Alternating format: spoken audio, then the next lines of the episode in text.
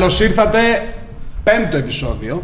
Στο fucking Gold School Podcast. Ναι, δυστυχώς σήμερα να σα Θα βάλουμε ενημερώσουμε. beep στο fucking. Τι; Όχι ρε, YouTube είναι, χαίστηκες.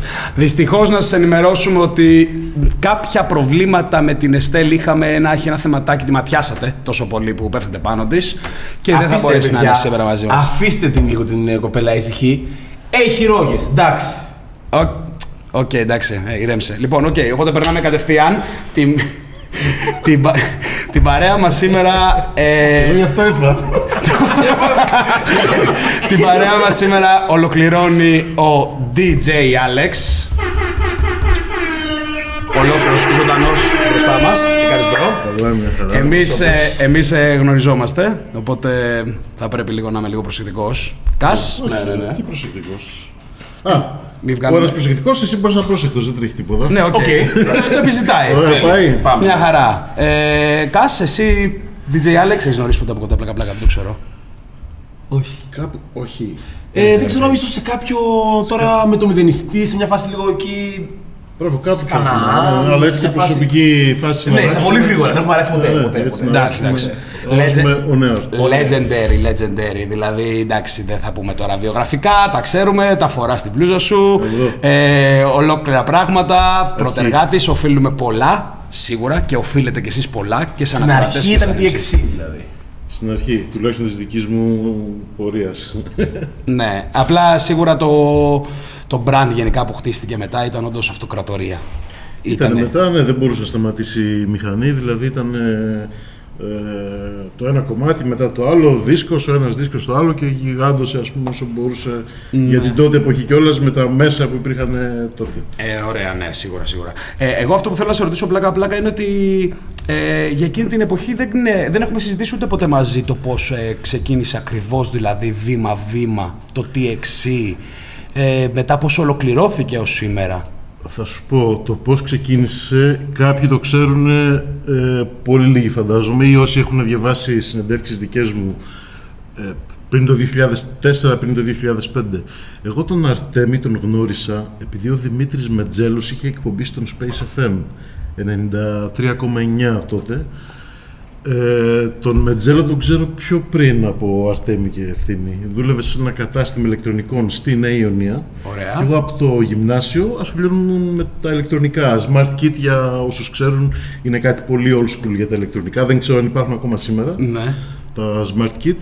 Και ήταν ο άνθρωπός μου που με εξυπηρετούσε στο μαγαζί, το συνοικιακό με τα ηλεκτρονικά που έπαιρνα τα αντιστάσει, πυκνοτές, τα Ωραία, κοιτάκια ωραία, αυτά. ωραία. Και σε κάποια φάση σκάω μπλούζα, σκάω μύτη με μπλούζα Public Enemy. Και μου λέει ράπα, ακούς τόσο καιρό, λέω τώρα, τώρα ήμουν 14, 15, 10, σχεδόν 16. Λέω τώρα τελευταία αρχίζω και ακούω, ας πούμε. Μου λένε στο σώμα μια συχνότητα να συντονιστείς και τα λοιπά. Και άκουγα, νομίζω ότι ήταν Σάββατο, Σάββατο μεσημέρι, κάτι τέτοιο. Και σε κάποια φάση, νομίζω στη δεύτερη, στην τρίτη εκπομπή, είχε καλεσμένο τον Αρτέμι, ο οποίος είχε πάει κάτι δίσκους ε, βρετανικού ραπ. Ε, και στο τέλος της εκπομπής είπε ότι όποιος ενδιαφέρεται να μπει σε συγκρότημα ε, να αφήσει το τηλέφωνο του στην εκπομπή και πήρα τηλέφωνο, ο Μετζέλος μου είπε, ε, μου έδωσε το τηλέφωνο, κάπως έγινε τέλος πάντων και από εκεί βρέθηκα με τον Αρτέμι. Ωραία. Δηλα- δηλαδή ένα μαγαζί και ένα smart kit ήταν η αιτία, Μπράβο, ναι, αιτία ναι, για, τα- ήταν η αιτία για να Μπράβο, ξεκινήσει μπράβο, και να μπει ένας τεράστιος ογκόλυθος στον τοίχο του ραπ και να ξεκινήσει να χτίζεται όλο αυτό το οικοδόμημα. Ε, και κάναμε παρά με Αρτέμι, φτιάχναμε μουσικές. Ε, υπήρχε το Terror X Crew σαν γραφίτη ομάδα που ήταν ε, το EX Crew ας πούμε τότε. Σε κάποια φάση γνώρισα και τον Πρίτανη μέσω του Αρτέμι πάλι. Ξέρεις, ο ένας γνωρίζει τον άλλον, ο Αρτέμις ήξερε τους FFC, οπότε τότε ήταν πολλές μικρές παρέες ε, εδώ και εκεί. Ήμασταν δηλαδή, δεν ξέρω αν τότε είχα γνωρίσει πάνω από 30 άτομα, 40, 50, ξέρεις. Που δεν- ακούτε- Ναι, υπήρχε, δηλα... ε, έβλεπες ας πούμε στο, στο σταθμό του τρένου κάποιον με καπέλο, λες είναι ραπάς σίγουρα, είναι δικός μας ας πούμε, να μιλήσουμε, να δούμε ποιον ξέρει, να, είμαστε, να Να μπει στην γίνουμε παρέα ή περισσότεροι. εμείς να μπούμε στη δική του παρέα. Ξέρεις, υπήρχε αυτό το πράγμα. Τέλεια. Που στην ουσία αντικειμενικά και τώρα το έχουν ανοίξει. Έτσι πολύ ξεκινάνε. Δηλαδή από μια άκυρη γνωριμία και μια άκυρη στιγμή μπορεί να γίνουν συνεργασίες. Μπράβο, ναι. Αλλά τότε ήταν μετρημένοι στα, δάχτυλα. Καλά, δηλαδή, ναι, του ενός χεριού. Ναι, δηλαδή έβαζες καπέλο στο σχολείο και ε, σου λέγανε, ας πούμε, θα καείς από τον ήλιο, ξέρω εγώ, και έχει πέσει ο ήλιος Ναι, και ναι, ναι. στη Ναι, φοράς ναι. ακόμα. Ε, Ας το φαντάζομαι- ξέρεις, δεν- Φαντάζομαι Ναι. και εμείς το ζω- πολλοί το έχουν ζήσει, δηλαδή νομίζω που είναι γενιά εκεί 90s, ε, 80s ε, τέλη και τέτοια. Εμείς το ζήσαμε full, Φαντάσου δηλαδή- εκείνοι πόσο το είχαν ζήσει στο πετσί τους. Και σκέψτε τώρα που, που επειδή εγώ μεγάλωσα στην Κυψέλη, που στην Κυψέλη υποτίθεται ότι ήταν και οι- οι περισσότεροι λίγο εκείνο τον καιρό κιόλας μπορώ να πω. Ναι, θέλ- δηλαδή ότι η μειονότητα εκεί ήταν μεγάλη. Ναι, ξέρω εγώ, οι ράποι, αυτοί που ασχολούνται με ραπ, θα φορέσουν λίγο πιο φαρδιά και λίγο πιο αυτά. Ήταν λίγο εκεί, αλλά και πάλι σε δείχναν έτσι. λέγανε Για, έτσι. για πότε λες, για ποια περίοδο; Ε, περίοδο 98-9. Τελε- ναι, ε, αλλά υπάρχει μια παρατήρηση. Ε, η εξής ότι τα ραπ συγκροτήματα τότε ε, ήτανε, δεν ήταν καρακέντρο Αθήνα. Ναι, Ιωνία Καλογρέζα, Νέο Ηράκλειο, TXC και Σαριανή Παγκράτη, FFC. Ε, ο Δημήτρης ο Μεντζέλος ήταν Χολαργό. χολαργό. Ο Μηθριδάτης νομίζω ήταν από Κυψέλη τότε. Ναι. Αλλά γενικά, ρε παιδί μου, ο- οι πυρήνες ήταν εκτός κέντρου. Ήταν, ήμασταν πιο uptown όσοι Ναι. ας πούμε κάναμε. Και ο λεκτικός όμως δεν ήταν Κυψέλη. Γκίζι, εκεί, γκίζι, Αμπελόκηποι, Αμπελόκηποι, Αμπελόκηποι, ναι. Αμπελόκηποι. Αμπελόκηποι Κυψέλη νομίζω. Ναι, Αμπελόκηποι. Οκ. Και μετά ε, από τη γνωριμία αυτή και τη δημιουργία στην ουσία των TXC, Ναι, εγώ είχα μεγάλο κίνητρο τότε. ο Ευθύμης, Ο Ευθύμης την ίδια μέρα ε, είχαμε μιλήσει δύο-τρεις φορές στο τηλέφωνο με τον Αρτέμι. Την ίδια μέρα που κανονίσαμε να βρεθούμε από κοντά με τον Αρτέμι και πήγαμε στο κέντρο για να πάρουμε δίσκους στον Αδάλο, ξέρεις να γνωριστούμε και όλα αυτά. Ε, έπαιζε ένα πάρτι την ίδια, την ίδια μέρα το Σάββατο. Πρέπει να ήταν η 14-15 Σεπτεμβρίου του 92. Ε, Τέλειο. Άμα δεις, Exact ναι, date. α- α- άμα δεις πότε πέφτει, η δεκα- τε- ήταν μία μέρα μετά το DMC της χρονιάς εκείνης.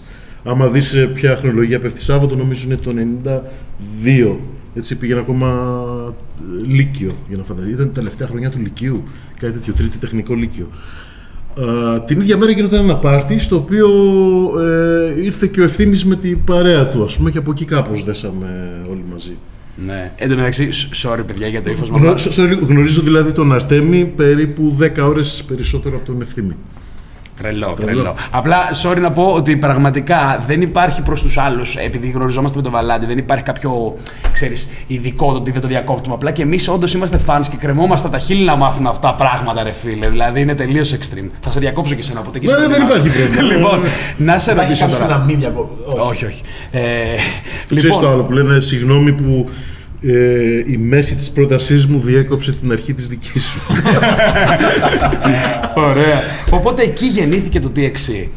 Ε, μετά, ναι, μουσικά μετά, δηλαδή. Ναι, εκεί ήταν η πρώτη επαφή. Μετά πάμε στο άλλο μεγάλο κεφάλαιο, ηχοκρατορία.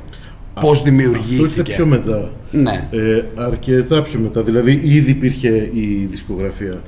Ε, θα σου πω, ε, όταν βγήκε το πρώτο EP α, Terror X Crew το Δεκέμβριο του 1995, ε, πέρα από το ότι ήταν Terror X Crew, ε, ήθελα να βάλω και, και ένα label ας πούμε πάνω ως ε, producing ας πούμε, ξέρεις, ως ε, παραγωγή, ε, production team.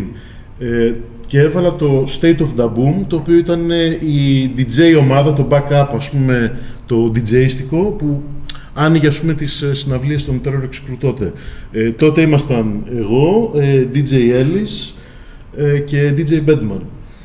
Ε, και το έβαλα ας πούμε στο CD από πίσω Σαν παραγωγή μικρό, DJ ναι. Alex για το State of the Boom το οποίο ε, ακολούθησε και το πόλη σε άλλο ε, αργότερα το καλοκαίρι του, α, ε, του 98 Πεθαίνω που το θυμάσαι ακριβώς. Ακριβώς, το ακριβώς. καλοκαίρι, Ιούλιο καλοκαίρι. 10. ήταν Ιούνιος του 98 ε, Ώρα και δεν φαντάζεσαι. θα σου πω, όχι, ήταν μεσημέρι ήταν μεσημέρι Τέλειο. Εγώ έψαχνα. ε, Α, ήταν η φάση που ήδη α, είχε ξεκινήσει το Ζητανή. Ε, είχε κάνει ήδη ο Τάκης κομμάτι με το μηδενιστή, ως τυμβορύχος μηδενιστής η νύχτα των ζωντανών νεκρών. Είχε μπει μερικούς μήνες πριν στη συλλογή της FM Records, χοντρές δουλειές.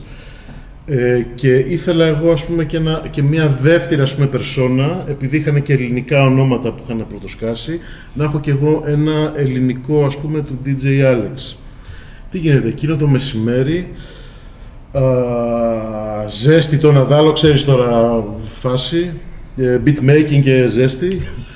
Ε, είχα, είχαμε νοικιάσει το Masters of the Universe από το, από το Video Club. VHS κασετά τότε. Και δεν ξέρω αν έχετε δει την ταινία, ας πούμε, που υπήρχε ένα... Το έχω ακούσει, την έχω ακούσει Μπράβο, την ιστορία, θα, το έχω δει. Μπο- μπορεί- Μπορείτε να το δείτε στο YouTube. Ε, υπήρχε ένα μαραφέτη, ας πούμε, που τέλος πάντων τους ταξίδευε από τον ένα τέτοιο του γαλαξία σε ένα άλλο και όταν ήρθαν στη γη, ας πούμε, οι εξωγήινοι τέλος πάντων, είχε απορριθμιστεί η συσκευή. Και ο ένας που ήταν ο wizard, ας πούμε, του, του κρού τους, του gang, ε, κάτι είπε στα αγγλικά ότι τώρα αυτό μπορεί να το ρυθμίσει ο τάδε. Και αυτός που έκανε τη μετάφραση έβαλε τώρα αυτό μπορεί να το ρυθμίσει ο ηχοκράτορας μόνο. Και το με, άξες. και με το που βλέπω το ηχοκράτορας Λέω από αυτό είναι σε, σε μια εβδομάδα κλείνω και τα γραφιστικά του. Μη φοβάσαι απλά μουσική και του ζητάνε εντολές στη χώρα των καλύτερων MCs. Θα το βάλω να κατοχυρωθεί και το State of the Boom στα ελληνικά λέγεται ηχοκρατορία. Οπότε το καλοκαίρι του 98 τα δύο συγκλάκια αυτά, τα δύο EP, ε, TXC και Ζητανή, ήταν τα πρώτα που φέρουν το label ηχοκρατορία. Τέλειο. Αυτό είναι το ιστορικό. Ο- Origins. Ναι, είναι το Origins. Origin story, ηχοκρατορία για εσά. Επιμορφωτικό. Τελείως, τελείως. Δηλαδή τώρα έχουμε την εποχή του YouTube και μπορώ να το έχεις ξαναπεί. Αλλά είναι ωραίο να το Ναι, έχουμε. α- ανεπίσημα λοιπόν το τέλη του 95 που βγήκε το πρώτο EP TXC ήταν το State of the Boom. Στην αρχή ήταν το State of the Boom. Α, και το 98, περίπου τρία χρόνια, σκάρτα τρία χρόνια μετά, το State of the Boom παρέμεινε DJ ομάδα και το production ε, team, η όλη αυτή η επιμέλεια, το ονόμασε ηχοκρατορία ως labelάκι ας πούμε για τα CD κτλ. Ωραία, εντάξει. Μετά από εκεί την ιστορία εγώ προσωπικά την ξέρω καλά. Δηλαδή, Ε, μετά- δηλαδή ναι, ε, μπορείτε να βγείτε κι εσείς να δείτε και άλλες εκπομπές πιο παλιές, δείτε Ζητανή στο Vice, από εδώ από εκεί εννοώ για αυτή τη μεριά. Ε, λίγο ακόμα κάποια κενά να συζητήσουμε και να ξεκινήσουμε να κάνουμε την κουβέντα μας. Όχι συνέντευξη, κουβέντα. Ωραία, ωραία. Ε, πες μας λίγο και την τωρινή κατάσταση που υπάρχει, ε, κατά πόσο γίνεται με το TXC. Κοίταξε τώρα... Δηλαδή, πο- οπότε σταμάτησε, πώς συνεχίστηκε και τώρα που είναι. Δηλαδή, για ζητανή, οκ, το ξέρουμε όλοι, θα πάμε και εκεί στην ναι, ναι. κουβέντα, που εκεί θα έχουμε τον Στο αντιπαράθεση. συγκεκριμένο- Ναι, στο συγκεκριμένο πιο μετά. Point. Αλλά να πούμε λίγο για Θα, TXC. θα σου πω κάπου το 2001, επειδή ο καθένας από εμάς στο TXC είχε διαφορετικό δρόμο, διαφορετικές βλέψεις, διαφορετική κοσμοθέαση, να το πω και έτσι, ε, αποφασίσαμε να τραβήξουμε διαφορετικό δρόμο. Ε, από εκεί και α, σε εκείνο το σημείο για μένα σταμάτησε. Δηλαδή, ουσιαστικά εγώ βγήκα από το TXC, αλλά Αρτέμις και Ευθύμης δεν συνέχισαν το TXC μόνοι τους. Το κάνανε. προς σεβασμό, ας πούμε, προς αυτό που υπήρχε, ας πούμε. Και θα μπορούσες όμως να τους το δώσεις και να το συνεχίζανε. Δηλαδή, Ε, θα τους το. Θα σου πω, ε, εμβρασμό ψυχής εκείνο, εκείνο το διάστημα δεν με ενδιέφερε. Ήθελα εγώ απλά να κάνω κάτι διαφορετικό ή να μην κάνω αυτό που έβλεπα ότι πήγαινε να γίνει όχι στο συγκρότημα αλλά στη δικιά μου πορεία. Άρα, άμα το ζητάγανε και σου λέγανε να συνεχίσουμε να λέγομαστε TXC και χωρίς το DJ. δεν θα είχα πρόβλημα. Δεν θα είχες Πολύ πιο μετά θα είχα. Έτσι, Ναι, αλλά, καταλαβαίνω. αλλά σε εκείνη τη φάση θα έλεγα, ας πούμε, αφήστε μίσικο κάντε ό,τι θέλετε ε, με τις ευλογίες μου. Δεν θα υπήρχε από μένα πρόβλημα. Και τη σήμερα ημέρα; Κοίταξε, Βασικά μετά κάπου σήμερα- ξαναυπήρξε ένα connection. Ε, όχι, μιλάω και με τους ε, δύο, δεν υπάρχει κανένα θέμα ας πούμε. Εντάξει, μετά και από τόσα χρόνια, δηλαδή έγκλημα να ήταν ό,τι είχε κάνει ο καθένας μας, καλό ή κακό, ε, θα είχε παραγραφεί. Αλλά όχι, μιλάμε, είμαστε μια χαρά, ο καθένας έχει τη δικιά του πορεία. Ε, εγώ πέρσι ξαναέπιασα το Terror X Crew να κάνω ε, επανεκδόσεις του Ναι, παλιού αυτό το- υλικού αυτό το- και, αυτό το με, πέρα. και με τη σειρά που είχαν βγει όλα και όχι μόνο τα TXC και τα υπόλοιπα σιγά σιγά. Ε, αυτό τώρα εγώ ας πούμε σε DJ set μου ε, έχω κάποια μέρη στο set που εκπροσωπώ την TXC φάση από την πλευρά του DJ Ναι. περισσότερο ας πούμε. Δώσ' το μου όμως, σε παρακαλώ, δώσ' το μου. Πες μου ότι υπάρχει έστω και μία της εκατό πιθανότητα. Μία της εκατό πιθανότητα. Θέλω, όχι μία, βασικά θα ήθελα να, Να είναι, γίνει να μου πεις για- 99.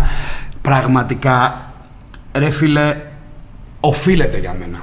Αν, υπάρχει, αν δεν υπάρχει κάτι προσωπικό πρόβλημα, για μένα θα, και τι δεν θα έδινα να πάω στον δρόμο και να περπατήσω και να δω αφίσα TXC live. Κοίταξε, προσωπικό πρόβλημα δεν έχει κανείς. Σίγουρα έχει τις δουλειές Ο, του. ο, ο σίγουρα... ένας με τον άλλον δεν έχουμε προσωπικό Άρα η πρόβλημα. βάση υπάρχει, γιατί για μένα Α, αυτό είναι η βάση. ναι, υπάρχει, α, το ξέρουμε πάρα πολύ ναι. καλά ότι υπάρχουν και άλλες περιπτώσεις που υπάρχει προσωπικό πρόβλημα και δεν πρόκειται ποτέ να γίνει. Ναι. Ε, Όχι, υπάρχουν και άλλα groups ας πούμε, που ενώ υπάρχει προσωπικό πρόβλημα κάνουν reunion. Ναι. Έτσι.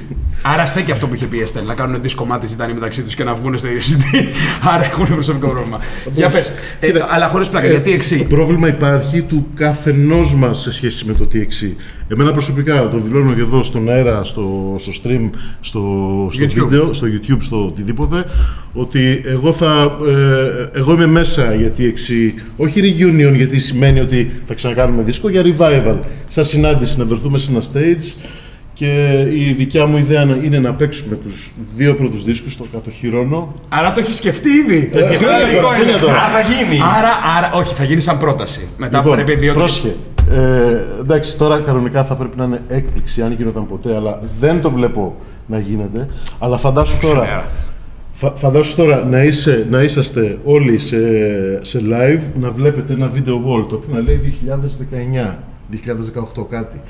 Να δείχνει ρε παιδί μου 9 τι, θα είναι, σημειώσέ τα αυτά. τις φάτσες μας όπως είμαστε τώρα και αυτά που κάνουμε. Μετά ε, 2018, 2017 με φωτογραφίες ό,τι κάνει ο καθένας και σιγά σιγά να πάει στο 95, στο 96 και εκεί ας πούμε να σβήσουν τα φώτα και να σκάσουμε με το πόλι σε άλλο, πρόσχε, με το πόλι σε άλλο 10 κομμάτια, ε, κομμάτι προς κομμάτι όπως είναι ο δίσκος.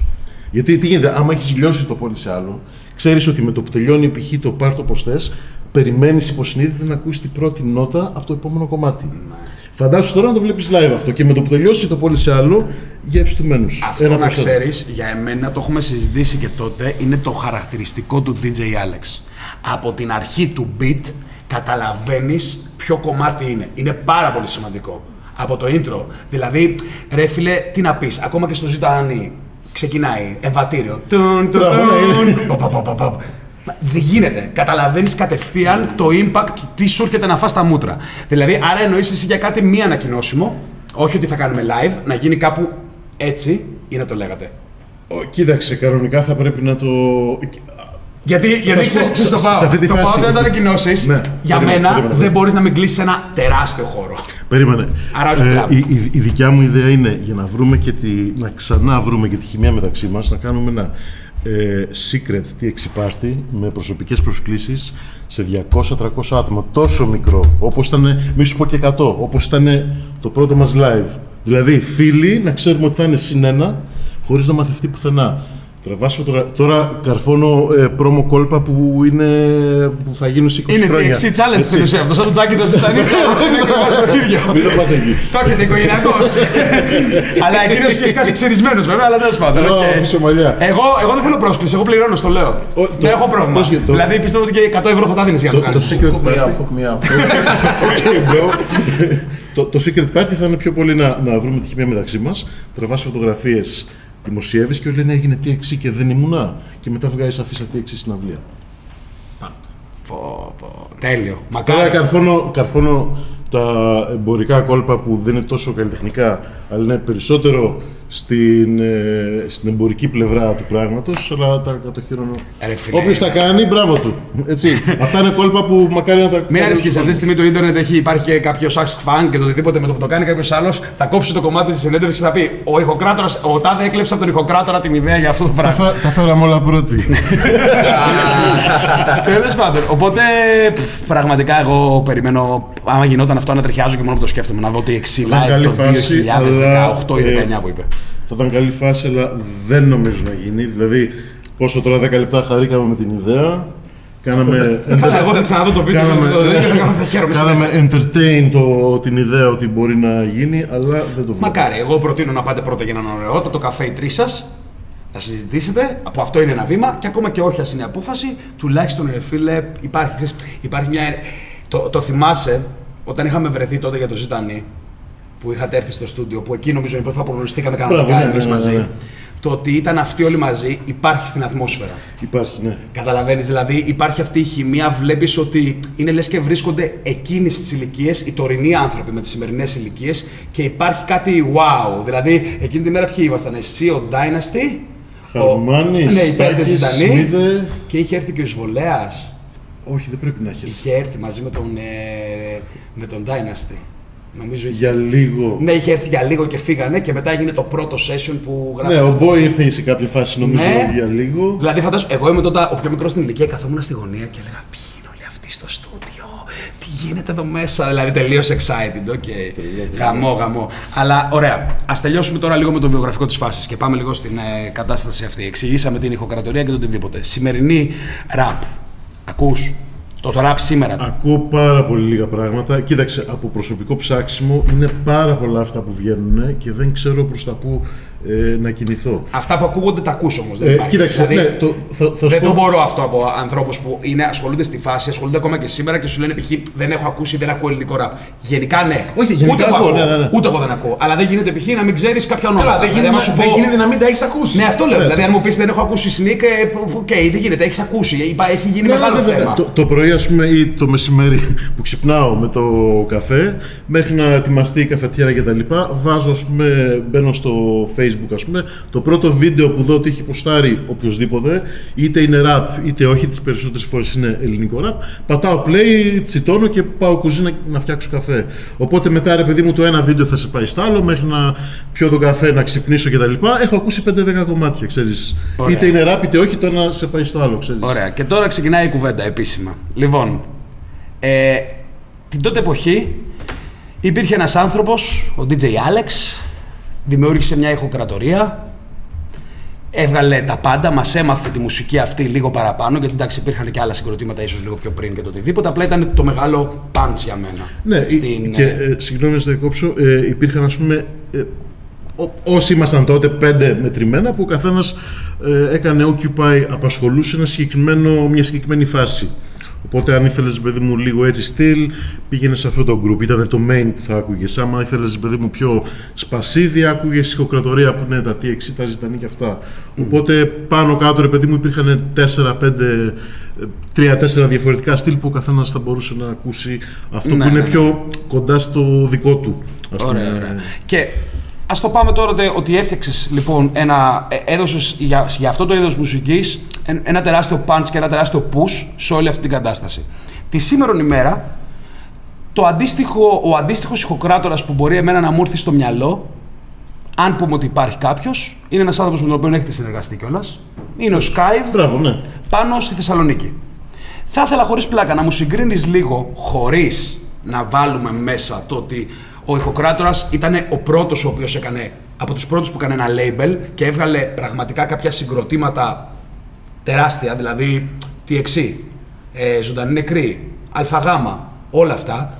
Και ο, άλλο, ο, ο, ο Skype από την άλλη μεριά έχει τα σημερινά, ε, τα, τους σημερινούς rappers οι οποίοι είναι και αυτοί στην, το μεγάλο punch της εποχής. Της εποχής, βέβαια. Ωραία. Αν βγάλουμε ότι εσύ ήσουν ο πρώτος, ποιο, ποιο θεωρείς ότι είναι μεγαλύτερο σαν απήχηση; Αυτό δεν Δηλαδή, μπορούμε να το εσύ- ξέρουμε γιατί εγώ έχω και μια αρχική ταχύτητα, ας πούμε ότι έχουν περάσει και 20 πλάς χρόνια από τότε. Θα πρέπει δηλαδή με το σημερινό, με τη σημερινή κατάσταση σε 20 χρόνια να δεις τι γίνεται. Εγώ ας πούμε σήμερα δεν βγάζω σοριδών παραγωγές όπως έβγαζα Μα δεν τότε. λέω να βάλεις τη σημερινή. Αν πεις ότι, να σου πω κάτι, το ζήτανε και η ηχοκρατορία και TXC και η ΑΓ είχαν ένα τεράστιο impact. Αυτή τη στιγμή η μουσική αυτή, δηλαδή να σου πω ποιε είναι οι διαφορέ για μένα. Από τη μία, ε, δύο χρυσούς δίσκους δεν έχεις.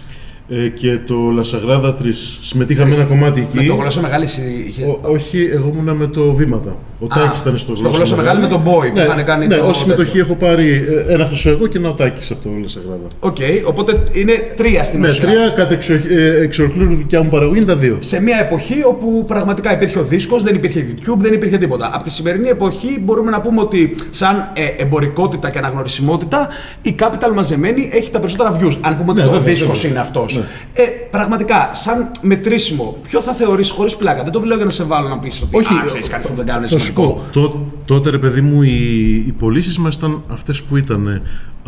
ένα live π.χ. Terror X Crew, το μεγαλύτερο που είχαμε κάνει, είχε μαζέψει 980 άτομα, 1100, κάπου Ναι, εκεί ήταν με, το με νούμερο. το rap να είναι πραγματικά στην κυριολεξία μειονότητα πολύ. Γιατί Μπράβο, τώρα τη ναι. σήμερα, Ναι, ναι, ναι. σήμε- δηλαδή με βάση όπω μου το λες, αν μάζεψε χίλια άτομα τότε, τα σημερινά, ε, τα σε σημερινά νούμερα θα μπορούσαν να ήταν 6.000. Ναι, π.χ. ας πούμε οι, οι RNS πρόσφατα που κάνανε μαζέψανε τριπλάσιο κόσμο από ό,τι είχαν μαζέψει τι εξής στο γεύση του μένους. Ναι. Αλλά αυτό είναι επειδή είναι διαδεδομένο πιο πολύ. Οπότε θα πρέπει ε, να βγάλουμε αυτό το δεδομένο, το οποίο όμως, ε, για να, για να το συγκρίνουμε, το οποίο όμως ε, δεν ξέρω ε, ποιο μπορεί να είναι αυτό, δηλαδή τι αναγνωρισιμότητα θα έχει η σημερινή φάση που λες και και ποια η τότε. Ωραία, ωραία. Το- Οπότε Μπορεί να είναι και ακριβώς το ίδιο, ξέρεις. θα σου κάνω ακόμα λίγο μία σύγκριση στην οποία θέλω να τοποθετηθείς. Ε, δηλαδή, Ζητανή. Έχεις δουλέψει με τον ε, υποχθόνιο. Ναι. Ε, ο υποχθόνιο τώρα είναι και αυτός. Δηλαδή, είχαν και οι δύο, ε, ο, ο υποχθόνιο είναι ο συνδετικό κρίκο ανάμεσα σε εσένα και το Σκάβι, έχετε δουλέψει και οι δύο με το ίδιο άτομο. Ε, μετά έχετε δουλέψει μαζί και οι δύο στο Ζητανή. Ήταν τα έξι κομμάτια, Ναι. τρία και τρία. Αλήθεια θέλω να μου πεις, αλλά μην το πάρεις προσωπικά με το Skype. Όχι. Γενικά σαν είδος. Ε, εσύ για να γυρίσεις να φτιάξεις, γιατί την έχω ζήσει εκείνη την κατάσταση. Θυμάσαι που ψάχναν όλοι οι instrumental, ποιος θα κάνει τον beat, τι θα γίνει και όλα αυτά. Παίζουμε αντικειμενικά πάλι. Ε, το να κάνεις ένα δικό σου beat, το οποίο ξέρω τον τρόπο σου δουλεύει με το σαμπλάρισμα, με το οτιδήποτε. Και δεν θα στο βάλω στην εκείνη εποχή, γιατί εκείνη την εποχή για- πρέπει να κάτσεις να βρεις το δίσκο, να κάνεις. Ναι, να ναι, ναι, ναι. Τώρα είναι πιο εύκολο να σαμπλάρεις γιατί τα παίρνεις απ' έξω. Ε, δηλαδή τα, ψε- τα βρίσκει από το ίντερνετ, κάνεις ό,τι θέλεις. Ε, το να σαμπλάρεις και να φτιάξεις ένα beat ηχοκράτορας σε σχέση με το να φτιάξεις ένα beat το οποίο είναι trap, new school. Δεν ξέρω, θα το ονομάσουμε μετά, θα ρωτηθούμε μετά. Απλά πάμε σε αυτό. Ποιο πιστεύεις ότι έχει μεγαλύτερη καλλιτεχνική ε, κατάθεση; Α, δηλαδή, ε, έχεις ασχοληθεί με τραπ παραγωγή, θα το σου θεωρείς πω, πιο ναι, εύκολο; ε, έχω κάνει, δεν το θεωρώ πιο εύκολο. Θεωρείς ότι είναι πιο δύσκολο σε σχέση με αυτό που Ε, κάνεις; κοίταξε. Αυτά, αυτά, αυτά και τα, τα που κάνουν τώρα δηλαδή είναι πιο δύσκολα από. Κοίταξε, με τα... κάθε μουσική, ρε παιδί μου, κα- γιατί μιλάμε τώρα για μια μουσική, κάθε... Ε, δεν μιλάω όμως, sorry που σε διακόπτω, για αυτήν τη δουλειά μου. Ε, δεν μιλάω για, να, ε, για το, το να το κάνεις καλά. Δεν το πάω σε αυτό το παράδειγμα. Ότι εννοείται ότι είτε σαν πλάτη είτε κάνεις, το να το τεχνική. κάνεις είναι εύκολο. Το να το κάνεις καλά είναι δύσκολο. Σίγουρα. Ναι, Ακόμα ναι, και να και- τραμπεί και στα είναι δύο, δύσκολο. ναι, και στο ένα και στο απλά άλλο. το πάω στο τεχνικό, στο process της φάσης. Α βάλουμε δύο κομμάτια το οποίο είναι όντως old school καλό, με σαμπλάρισμα και όντως ένα τραπ ίδιο επίπεδου. Ποιο είναι σα- το τραπ το θεωρείς πιο εύκολο να γυρίσει Θα να το σου κάνει πω. κάποιος σήμερα; Ε, πάλι είναι, δεν μπορείς να το συγκρίνεις γιατί μπορεί ρε παιδί μου να, να ψάχνω δύο μήνες να βρω τον δίσκο με το καλύτερο δείγμα και να είναι μία μονόμπαρη λούπα ή να σου το πω πιο χοντρά, να είναι μία μισόμπαρη λούπα ε, που θα τα ισοπεδώσει όλα και να το φτιάξω σε 10 λεπτά αλλά να ψάχνω δύο μήνες το δείγμα. Όχι να ξέρω τι ψάχνω, Ωραία. να ψάχνω να δω αν θα μ' αρέσει. Να στο κάνω πιο Και τι λιανό. γίνεται, Μπο- μπορεί ας πούμε να, να, να έχεις πάθει ξέρω εγώ το block out του συνθέτη, να παίζεις παιχτικά και τα λοιπά και να μην βρίσκεις και ξαφνικά ρε παιδί μου να σου σκάσει κάτι, να χώσεις δύο ακόρτα και να μπορείς να στηρίξεις ολόκληρο κομμάτι πάνω σε αυτό. Οπότε ε, δεν μπορείς να πεις ποιο είναι πιο δύσκολο ή πιο εύκολο. Τώρα τι γίνεται, στο, στο sampling είναι λιγάκι πιο εύκολο από την άποψη ότι άμα σου κάτσει το υπερδείγμα δεν χρειάζεται να το, να το τσοπάρεις καν. Θα πρέπει να δείξεις ότι βρήκες το γάμο τα digs ας πούμε. Ε, στη φάση τώρα του, που παίζεις παιχτικά ε, στο trap ή στο οτιδήποτε που θέλει παιχτικά ε, πολλές φορές δεν αρκεί να παίζεις μία μελωδία πρέπει να κάνεις layer κάποια άλλα όργανα από πάνω κάποιο άλλο διεστή για να διαχωρίσεις ας πούμε το δικό σου ήχο από τον διπλανό σου που έχει επίσης τα ίδια plugins γιατί θα πρέπει να δώσεις δικό σου signature ας πούμε στον ήχο οπότε δεν μπορώ να πω στην πραγματικότητα ποιο είναι πιο δύσκολο ή πιο εύκολο και τα δύο θέλουν τη, την τέχνη τους Έχεις Το- δοκιμάσει. ε, έχω κάνει κα- πολύ λίγα πράγματα σε σχέση με, τα, με τους νέους σήμερα. Ε, υπάρχουν πράγματα που, που μου έχουν κάτσει από την αρχή και έχω παίξει κάτι και ξέρω πώς θα πάει. Και υπάρχουν ε, τα περισσότερα δηλαδή που έχω κάνει save και δεν τα έχω ολοκληρώσει. Είναι απλές ιδεούλες που απλά έχω κολλήσει και λέω εντάξει αυτό είναι μέχρι εκεί. Κάποια στιγμή ε, θα το πιάσω, το έχω σώσει εκεί, δεν μου έρχεται κάτι να κάνω τώρα. Οπότε είναι, είναι πολύ σχετικό το αν είναι εύκολο ή δύσκολο. Είναι ο καθένας με τι νιώθει άνετα Να και τι δουλέψει. νιώθει εξοικειωμένος. Ναι. Ναι, και η εμπειρία σου είναι στο πιο πολύ και στο άλλο. Το καταλαβαίνω. Δηλαδή, μπορεί ρε παιδί μου εσύ να φτιάχνεις τώρα ένα τραπ κομμάτι και να έχεις τη βασική μελωδία και να μην ξέρεις το προχωρήσει. Εγώ θα σου πω ρε παιδί μου δύο-τρεις ιδέες ότι μαζί με το τάδε βάλε και ένα πιτζικάτο να παίζει τι ίδιες νότες μείον 20 dB πιο κάτω και ξαφνικά ξέρεις να αρχίσει να παίρνει Ναι, χρώμα. ναι, ναι. Δηλαδή, αυτό είναι το producing που θα κάνω. Το θέμα είναι η σύνθεση, το αν θα σου έρθει κάποιο ακόρντο, το πώς θα μπορείς να κάνεις ας πούμε το progression, τι γέφυρα θα βάλεις. Μετά το θέμα της παραγωγής που διαφέρει ο παραγωγός με τον beatmaker στο εξής. Το θέμα της παραγωγής είναι ο rapper στο στούντιο να του πεις εδώ πες το έτσι, σε αυτό το τετράμπαρο ρίξε έτσι τη φωνή σου, εδώ φώναξέ το. Το ρεφρέν χώρισέ το σε ερώτηση απάντηση, την ερώτηση κάτι διπλά για να πανάρεις την Είναι αυτό που απάντηση έχουμε πει ο μονά. executive producer. Μπράβο, στην ναι, ουσία, δηλαδή δεν είναι- π.χ. στο αφιερωμένα 3 έκανα ghost producing χωρίς να είναι δικά μου τα beat. Ναι. Ας πούμε, είχε δηλαδή ο Ισβολά στα beat και του έλεγα πώ να το πει για να φανεί τέτοιο. Επειδή ως 33 και ένα τρίτο τότε ε, προμόταρα Ισβολέα, δεν έβαλα καν το όνομά μου για να μην τον επισκιάσω. ε, για να φανεί ρε παιδί μου ως ε, καλλιτέχνης, ας πούμε, ότι αυτό. Αλλά ε, το producing είναι λίγο διαφορετικό από το beatmaking.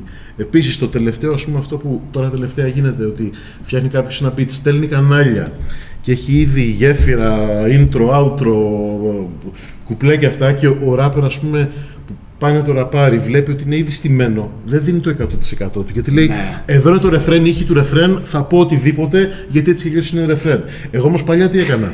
Όχι μόνο παλιά και σε Ναι, και, και, να και, και, και τώρα το κάνω. Πάρτε ένα απλό Ε, πράγμα, ε, ε, χώστε ε, πάνω και ε, το ένα- αλλάζω Μπράβο, πάνω. ένα τετράμπαρο, βγάλτε τον καλύτερο σας σε αυτό, κάντε το ρεφρέν με τα φωνητικά σας και το στίχο και μετά το παίρνω να προσθέσω ήχους να το πάω ακόμα πιο, Ναι. πιο πάνω. ας πούμε. Δίνεις Αυτό είναι το περισσότερο producing, ναι. περιθώριο στον MC να, Ναι. να, να κάνει ό,τι γουστάρει και μετά εσύ Και μετά θα το παίρνω και ναι, προσαρμόζεις. ουσιαστικά σμιλεύω ας πούμε την, ε, τη μουσική γύρω από τις Θα φωνές. σου πω κάτι μου το Αυτό τώρα. το έκανε πάντα. Πάντα, ή ναι, πάντα. υπήρχε κάποιες φορές που μπορεί να κάνεις ένα lay down, ξέρω εγώ, να υπήρχε το σημείο που είναι το κουπλέ. το Κα- σημείο που- ναι, κατά αν το, το κουπλέ, αν το ρεφρέν δεν άλλαζε ε, ε, σε πολύ μεγάλο βαθμό από το κουπλέ, δηλαδή αυτά τα δύο, Ναι, ναι, ναι. αν δεν ήταν τελείως διαφορετικά, ε, κατά 90% μη σου πω και 99% έδινα ένα τετράμπαρο για 5 λεπτά να παίζει για να γράψει ο άλλος το στίχο, να μπει στο στούντιο πάνω σε αυτό ε, και ουσιαστικά η φωνή του να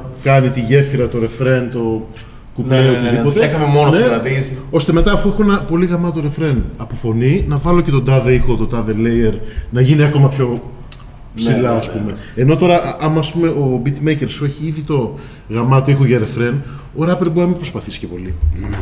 Ας πούμε, ξέρεις.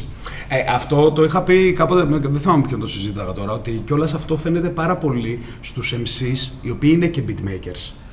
Ναι. Δίνουν στον εαυτό τους πολύ παραπάνω γιατί εφόσον ε, κάτι το δεκπατήσουν, μετά το ξαναδουλεύουν σαν beatmakers οι ίδιοι και ξέρουν ότι μπο- μπορούν να το κάνουν. έχει, μπράβο, τεράστια, μπράβο, ναι, ναι, ναι, έχει ναι. τεράστια διαφορά όταν ένας είναι MC και beatmaker και όταν είναι και το MC. Ναι, και Πραγματικά τώρα έχει πούμε, μεγάλη πολλοί beatmakers λόγω και του ίντερνετ που είναι στο κάνει πιο εύκολο, στέλνεις κανάλια στην άλλη άκρη του κόσμου ή της Ελλάδας ή οτιδήποτε και δεν χρειάζεται να σε καν στο session το οποίο είναι και καλό γιατί τρέχουν τα project γρήγορα αλλά είναι και κακό γιατί δεν έχει ο producer να πει στον άλλον ότι ε, πες το έτσι, πες το εδώ ή εδώ βάλε διπλά backings ή οτιδήποτε ας πούμε.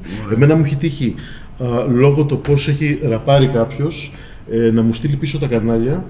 Ε, γενικά όταν δίνω beat ζητάω να μου στείλουν φωνές για να το ξαναχτίσω, δηλαδή δεν τελειώνει η δουλειά μου με το Απλά να στείλω δεν beat. στο instrumental ναι, τα κανάλια. Και να αλλάξω ταμπούρο επειδή το προηγούμενο δεν κόλλαγε με τις Με τη φωνές. φωνή του, ναι. να βάλω το στεφάνι, το ρήμα ας πούμε, Κατάλαβα. να το κάνω πιο έτσι, να, ξέρεις, να αλλάξω κάτι ρε παιδί μου, Κατάλαβα. επειδή είναι το performance τέτοιο. Μα όχι και εγώ τα- ο- τότε στο τέτοιο είδα πρώτη φορά το, το, το process της όλης Ναι, κατάσταση. το παρεστήσει το θυμάσαι πώς ήταν το πρώτο; Ναι, και πώς έγινε και στο πώς τέλος. έγινε, Όχι, α- αυτό δεν δηλαδή, υπάρχει ίδιο τετράμπαρο, δεν υπάρχει πουθενά. Συνήθω, σε αυτό το συνήθως, όταν βλέπω κάποιον rapper, χώνει πάνω στο instrumental σε μια τυπική μορφή, μπορεί να είναι απλά και ένα κανάλι και μετά το παίρνουν κάτι δεν είναι mix master. Ενώ π.χ. στο συγκεκριμένο πράγμα Ναι. δεν ήταν ακριβώς έτσι. Ναι, ήταν. Ένα απλό πράγμα, μια λούπα, χώστε και μετά έσκαγε κάτι τελείως διαφορετικό με τη δικιά σου αισθητική. Και έτσι δίνει και ο παραγωγός για μένα την αισθητική του. Και γι' αυτό σου είπα Ναι. ότι δίνεις και το, εφόσον δουλεύεις και μετά το, το session του recording, δίνεις, μπορείς να πετάξεις το χαρακτηριστικό και στο intro και στο οτιδήποτε. Μπράβο. Δηλαδή το πώς θα να καταλάβει όλες τις πρώτες νότες ότι είναι ηχοκράτορας. Και, Τελείως. και όταν δουλεύω κομμάτι με αυτόν τον τρόπο, ουσιαστικά την ημέρα που το δουλεύω, έχω πάρει ρεπό από οτιδήποτε άλλο και είναι, μπορείς να πεις ότι είναι κάπως σαν γιορτή για μένα. Δηλαδή ξυπνάω το πρωί, βάζω το project να υπάρχει στο MPC, στο sampler, οτιδήποτε, έχω τις φωνές πάνω, ψιλοφτιάχνω μερικά πράγματα, το αφήνω, αλλά δεν κλείνω μηχανήματα, δεν κάνω save. Κάνω save να μισώσω, αλλά δεν τα κλείνω, ξέρεις, τα έχω εκεί στημένα και μπορεί ας πούμε, να έχω ξεκινήσει από τις 11-12 το πρωί και μέχρι τις 2 το βράδυ, τα ξημερώματα, να φτιάχνω πράγματα, ξέρεις, δηλαδή ακόμα είναι ανοιχτό, είναι ζωντανό, δηλαδή μπορεί ανά πάσα στιγμή να αλλάξει οτιδήποτε. Αυτό Είναι θα το τρελό. έκανες όμως εάν είχες. Ε, Περισσότερα λεφτά ε, όχι. περισ- όχι, όχι. όχι. Μας δίνει hot takes. Ο- Σοκ, ο ηχοκράτορας. το να λέω τεχνικά πράγματα δεν Ναι. θα έχει η εκπομπή αυτή τα ίδια views που μπορεί να έχει μια άλλη, οπότε να λέω και χαβαλέ να κρατήσω το... Όχι, Αυτό Εννοώ- σε μένα σου έρχεται σε λίγο, περίμενε. Εννοώ ρε παιδί μου τη διαδικασία αυτή που το που που σε ρε παιδί μου χαλαρός και θα το δεις, θα το επεξεργαστείς και αυτά. Θα το έκανες σε φάση σε μια άλλη περίπτωση. Άμα ήταν, με έχεις πολλή δουλειά να κάνεις και έχεις ένα χρόνο που πρέπει να το παραδώσεις. Ε, θα το έκανα και κάτω από πίεση μπορεί να βγουν και ωραία πράγματα.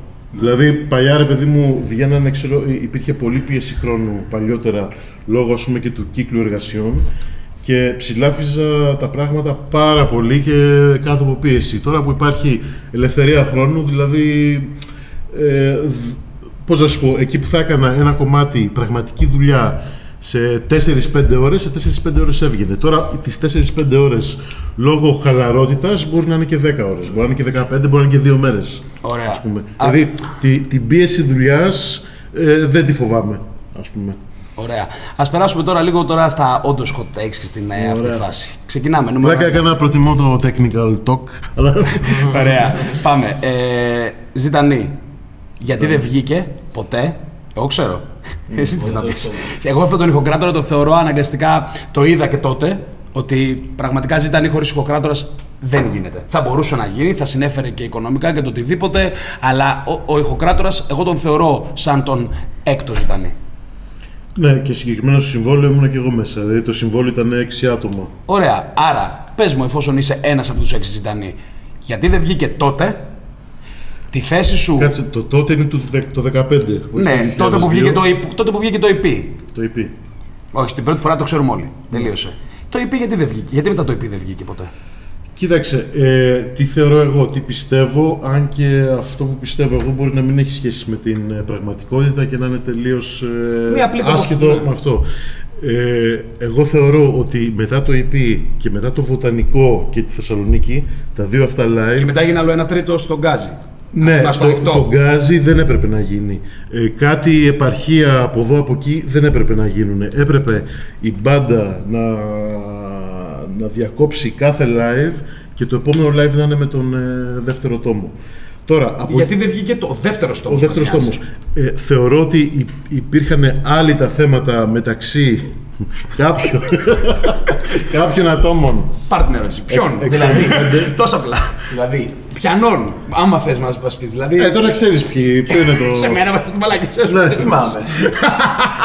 Δεν θυμάμαι. Ωραία, υπήρχαν κάποια άλλα τα θέματα. Πιστεύω ότι μεταξύ. Ε, βασικά να σου πω κάτι. Εγώ από την Ρε παιδί μου, δική μου κοίταξε, πορεία- ο, ο Χαρμάνης μπορεί να συμβαδίσει. Ο, Τάκης Καταφθόνιος μπορεί να μπο- συμβαδίσει. ο Καταφθόνιος Ο μπορεί- Καταφθόνιος μπορεί να Με συμβαδίσει. τη μέθοδο της απόκλησης ποιος μένει; Α, ο μηδενιστής και υποχθόνιο. Μπράβο, ναι. Α, μην και υποχθόνιο. Ωραία, άρα από τότε μπορεί να πεις ότι ξεκίνησε και μία ρήξη. Στην οποία τη βλέπουμε Ναι, ακόμα τα, και σήμερα. Τα, τα πολύ πολύ προσωπικά τους δεν έχω...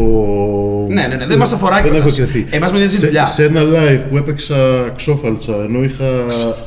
ναι, είχα DJ set στην Κομωτινή, έτσι. Και ήταν να παίξει ο Boy με ζητανή στην Καβάλα. Και εγώ ήμουν τώρα καθοδόν και πήγαινα κομμωτινή και ψιλοσταματούσα από καβάλα και ήμουν ας πούμε στο κινητό, ξέρω εγώ με τον Τάκη τι γίνεται, ξέρω εγώ και αυτά. Και λέει δεν έχουμε DJ, λέω είμαι στο δρόμο αλλά πάω, θα σταματήσω για καφέ, ξέρω εγώ να τα πούμε καβάλα και θα κάνουμε με τους filter effect που έπαιζε ένα διάλειμμα. Ε, μου στέλνει ο Dynasty, ξέρω εγώ αν θες να παίξεις, λέω εγώ δεν μπορώ γιατί παίζω το βράδυ ας πούμε αυτό. Τέλος πάντων έγινε η φάση και έπαιξα ε, στην καβάλα DJ, ε, ζητανή και καπάκια μετά το show Έφυγες για το άλλο. Έφυγα για το άλλο και τα πρόλαβα για τα δύο. Ναι, αλλά Εκεί είχα μια αυτό. κουβέντα με τον υποχθόνιο ε, στα παρασκήνια.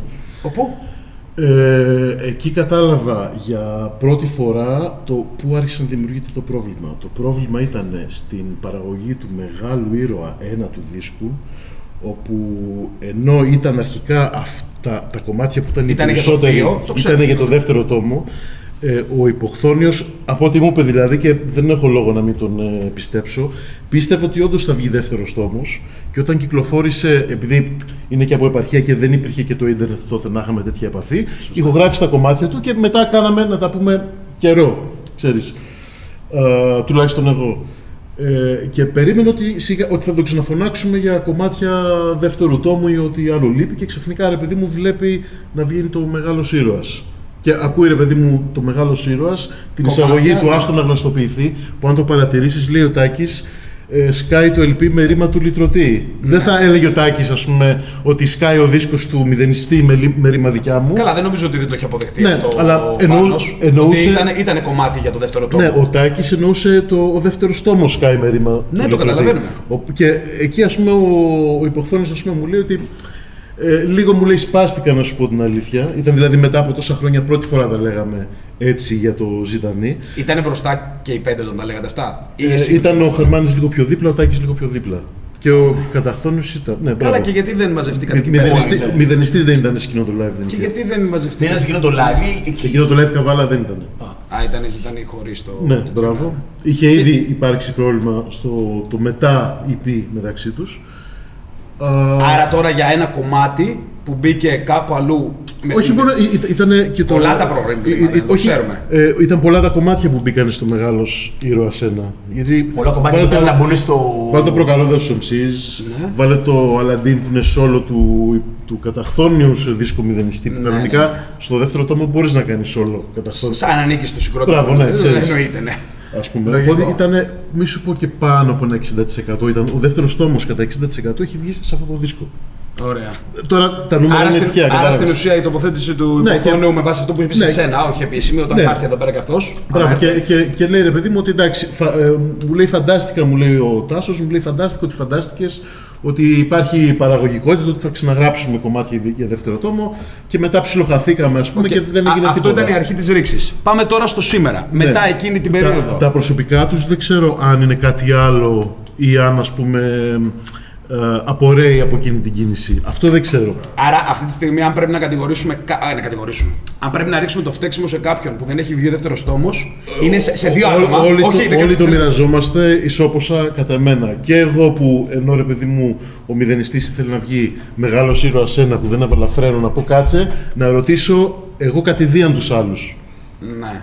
Ε, καταχθόνια, είσαι σύμφωνος; Καλά. Τα, Τάκη Τσάν, είσαι σύμφωνος; Υποχθόνη, είσαι σύμφωνος; Ίσως παίζει και ρόλο. το Ο- όλοι έχουμε- Θυμάμαι την ιστορία και θέλω να την πούμε λίγο για να υπάρξει και αυτό σαν παρακαταθήκη. Ότι δεν είχατε καταλάβει κι εσείς τότε το πόσο μεγάλο είναι αυτό. Ναι, που σε έχει φάση ρε γίνει. παιδί μου, εντάξει, Δηλαδή- μπήκε εδώ το κομμάτι, θα βάλουμε άλλο κομμάτι Όχι, εκεί, θα το Μου βγάλουμε. είχες πει τότε, ε, είχαμε συζητήσει ότι το, το Ζήτα Νι ο πρώτος τόμος δεν έκανε κατευθείαν το πέταγμα. Είχε Με- βγει. μετά το ρήμα για χρήμα. Μετά το ρίμα για χρήμα. Αυτό σου λέω. Οπότε, δηλαδή, ε, ήταν μάλλον αυτό μπορεί να δουλευόταν σαν δεύτερος τόμος. Οκ, να ήταν κάτι μεγάλο, αλλά δεν είχατε καταλάβει ότι αντικειμενικά για μένα, πάλι, ε, το μεγαλύτερο brand το είχατε φτιάξει. Ναι, και εγώ ας πούμε τότε που δεν ε, έκανα, που δεν πήγα στον κόπο να ρωτήσω όλους ότι αν ο δεύτερος τόμος αν θα πάει για μηδενιστή solo και τα λοιπά, λέω εντάξει ξέρω εγώ κάναμε το, το ρήμα για χρήμα, ε, ας κάνουμε και ένα μεγάλο ήρωα και κάποια στιγμή θα κάνουμε και δεύτερο τόμο.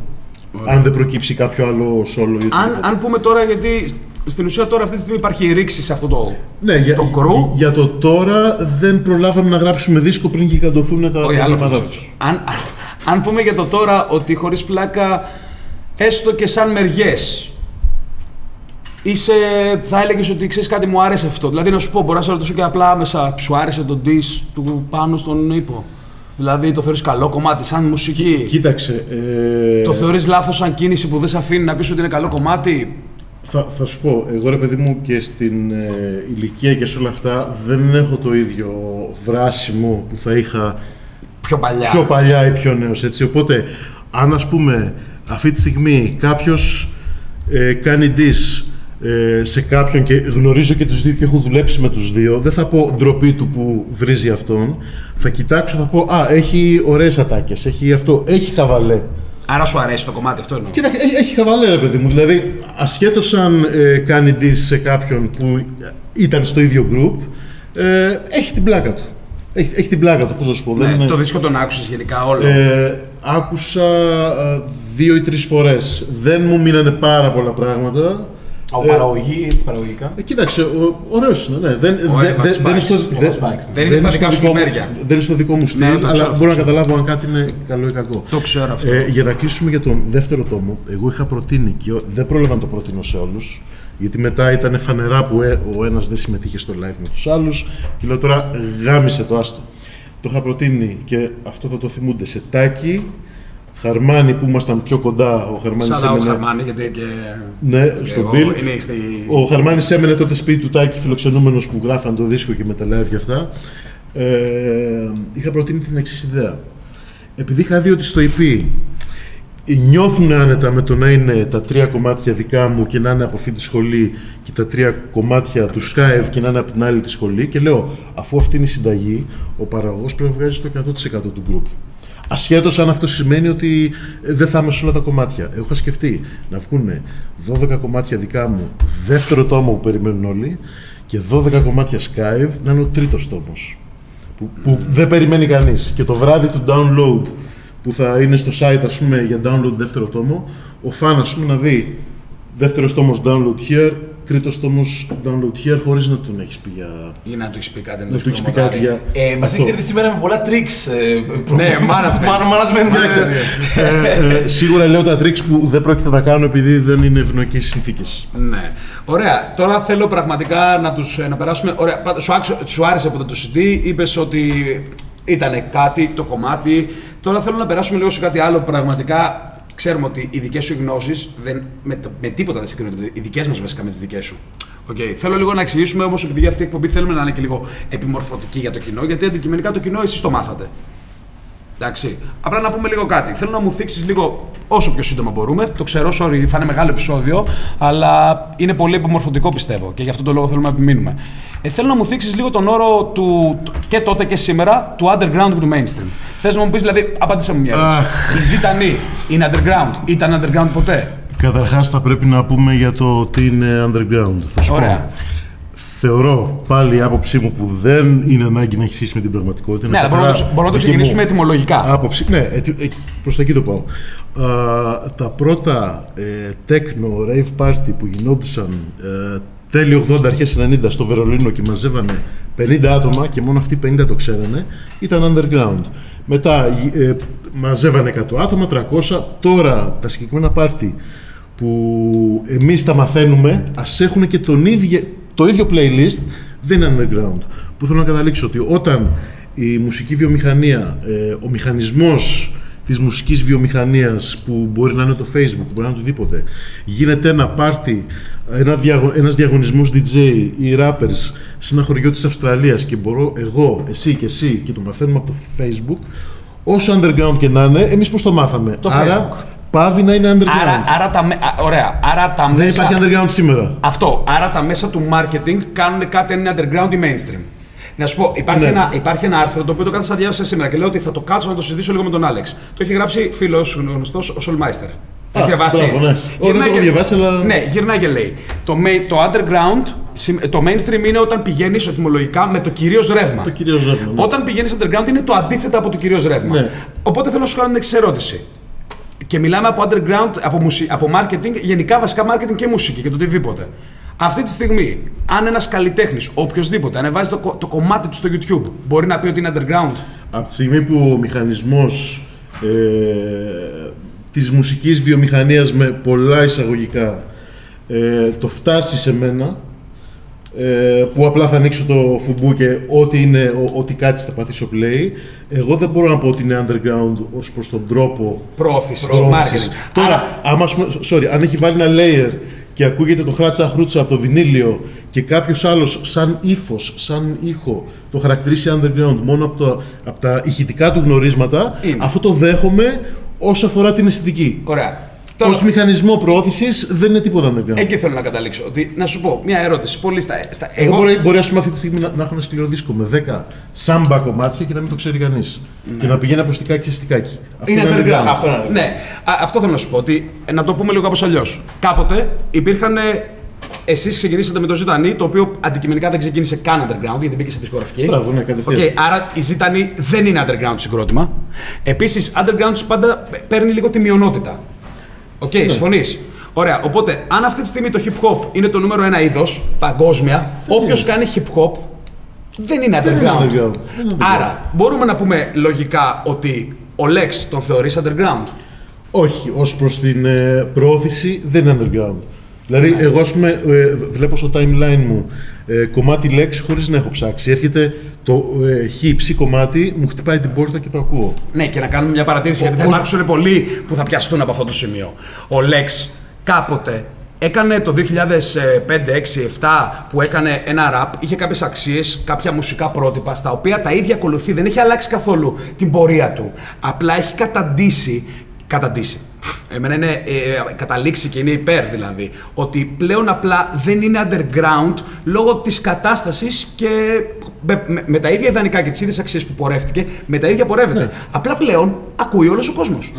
Δεν γίνεται να πεις. Δηλαδή, κάποτε, να σου το πω και να το φέρουμε άλλο ένα παράδειγμα σύντομο, ότι κάποτε ήταν η VTAPIS. Η VTAPIS, εσείς βγάζατε τα CD σας, τα βγάζατε, τα, τα πουλάγατε, τα είχατε οτιδήποτε. Η VTAPIS ήταν το πρώτο συγκρότημα που τότε τα έβαζε στο YouTube δωρεάν και τα κατέβαζες και από site δικό τους. Ναι, αυτό μέχρι να μεγαλώσει ήταν underground. Αυτό ήταν underground. Τώρα που πλέον όλοι το βάζουν στο YouTube, ο νούμερο ένα τρόπος προώθηση των τραγουδιών, των CD και το οτιδήποτε είναι το YouTube. Άρα, οποιοδήποτε για εμένα ανεβάζει στο YouTube, πάβει να είναι σαν τρόπο προώθηση Ναι, underground. για, γιατί είναι η σημερινή digital διανομή. Ναι. Είτε κάνεις ας πούμε ε, Katy Perry, είτε κάνεις ας πούμε το ξεχασμένο Ναι. μου beat.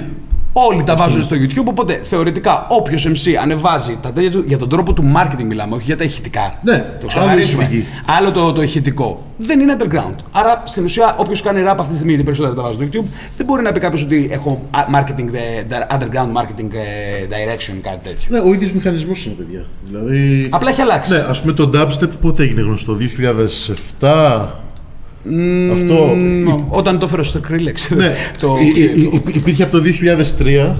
νομίζω το 8 πρέπει να Ναι. ήταν πολύ Το ευρέως. 9 πάση ήταν, Ναι. ναι, κάπως. Κάπου εκεί, μια, μια ημερομηνία τέτοια όμως. Ναι, ναι, ναι. Μια χρονιά τέτοια. Υπήρχε όμως από το 2, 3 ή 4, ε, το οποίο δεν το γνώριζε πολλοί κόσμος. Ή μάλλον τι γίνεται, για να, το, για να, για να ακούσεις dubstep τότε, επειδή το μπάσο δεν ήταν η μεσέιλα που έχει σήμερα.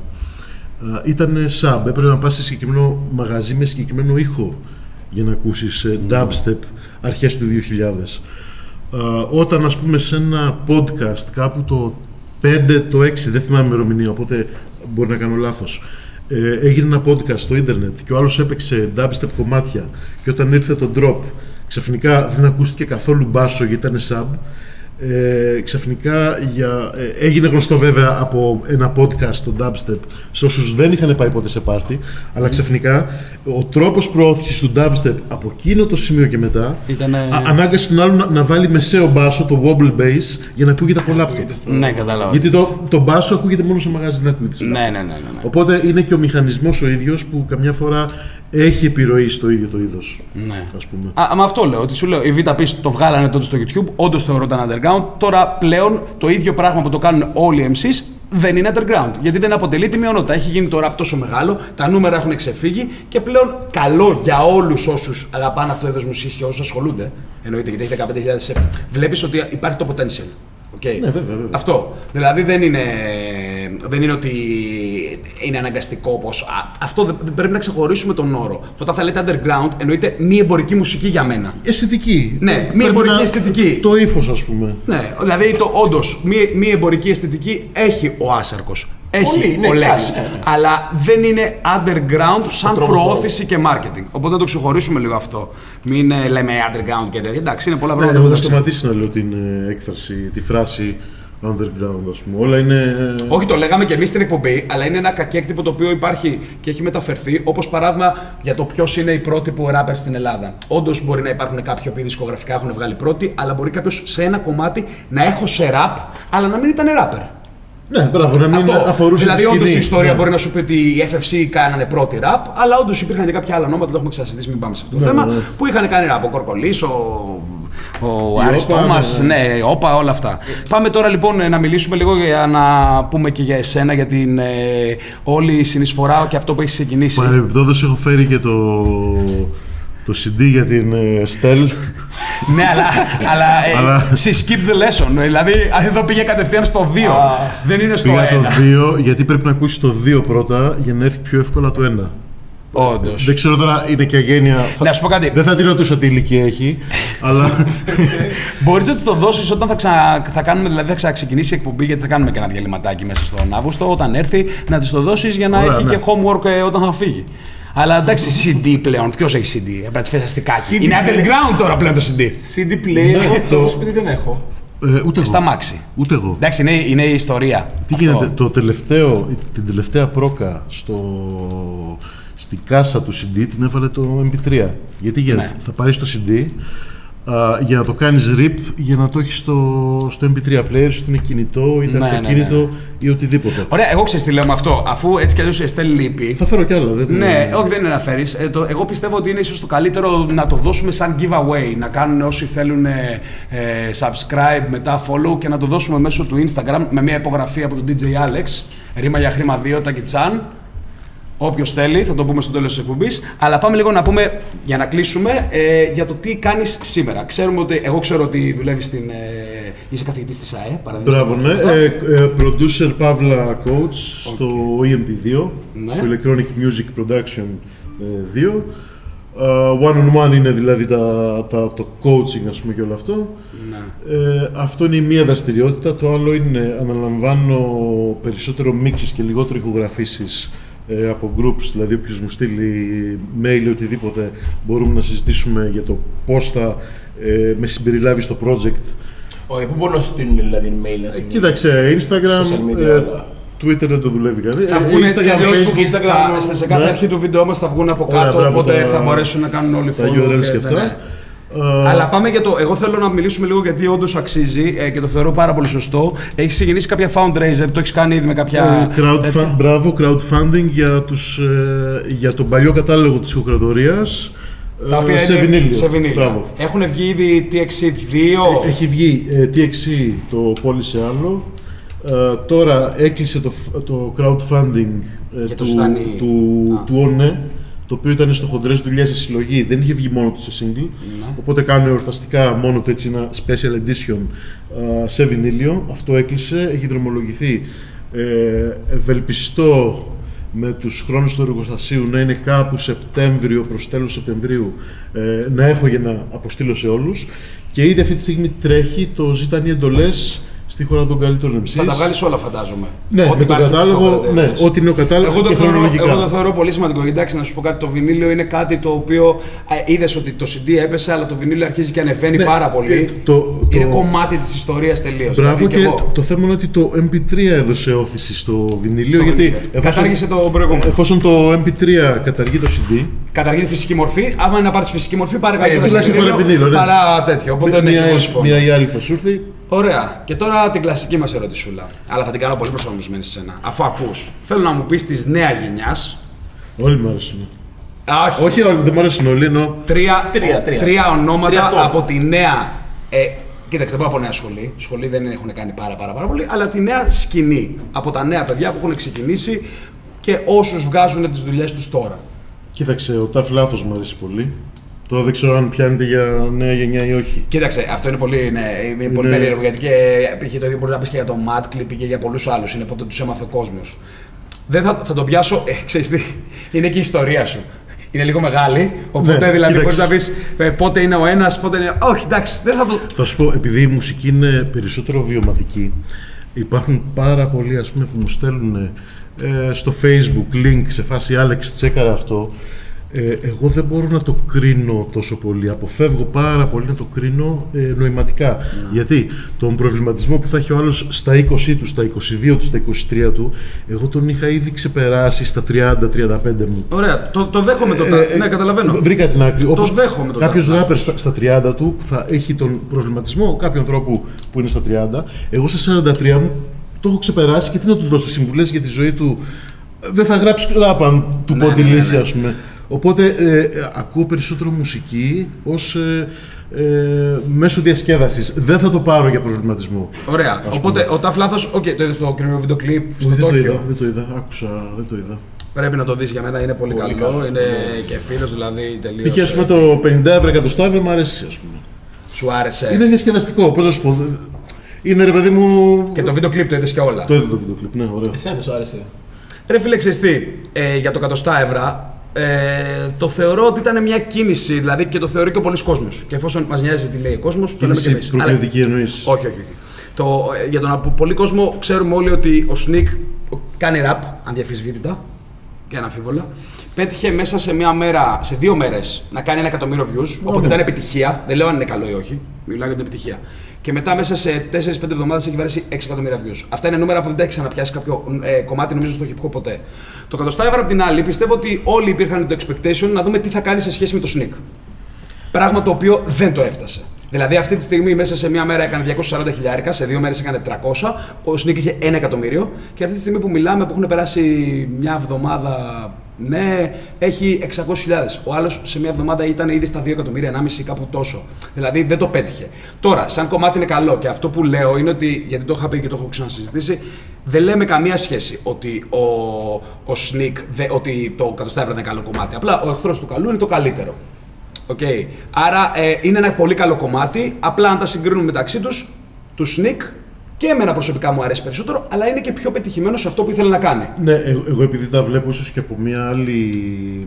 Όπως είπα πριν, δεν ταυτίζομαι με το νόημα, βλέπω άλλα πράγματα.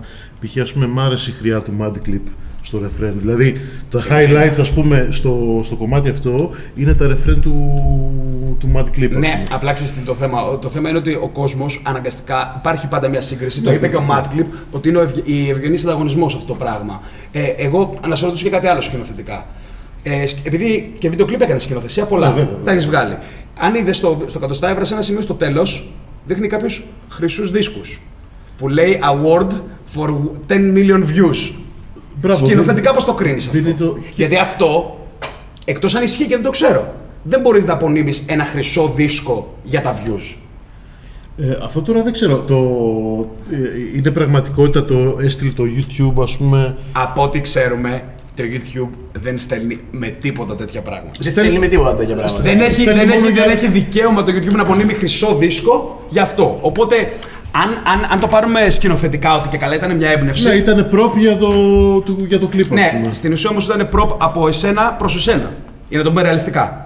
Ναι, κοίταξε, στο κλιπ, ρε παιδί μου, μπορείς να φτιάξεις ένα κόσμο, ό,τι θες, δεν είναι θέμα. Εγώ το είδα. Ναι, όχι, μα το. μα- Το, το είδα, δεν εξέτασα αν είναι αληθινό ή όχι. Κοίταξε, εμένα μου άρεσε, κα- ε, ε, μου φάνηκε καλή ιδέα, δηλαδή στο σήμερα. Αν τώρα πάμε πριν τη δισκογραφία, πριν ο καθένας, πριν μάλλον η τεχνολογία του pick-up πέσει για να έχουν το 65 pick-up σπίτι τους και, και όταν ήταν jukebox, εκεί πώς κάνεις απονομή, στα plays του. ναι. Εκεί έχουμε φτάσει. Το, το MP3 και το YouTube είναι jukebox. Ωραία, πάντως θα μπορούσαν να κάνουν κάτι και το YouTube, αλλά δεν είναι, δεν είναι υποχρεωτικό γιατί να σου πω λίγο κάτι. Έτσι όπως το λέμε, ε, δεν τον έχουμε αναφέρει καθόλου και πραγματικά εγώ τον εκτιμώ πάρα πολύ σαν άνθρωπο.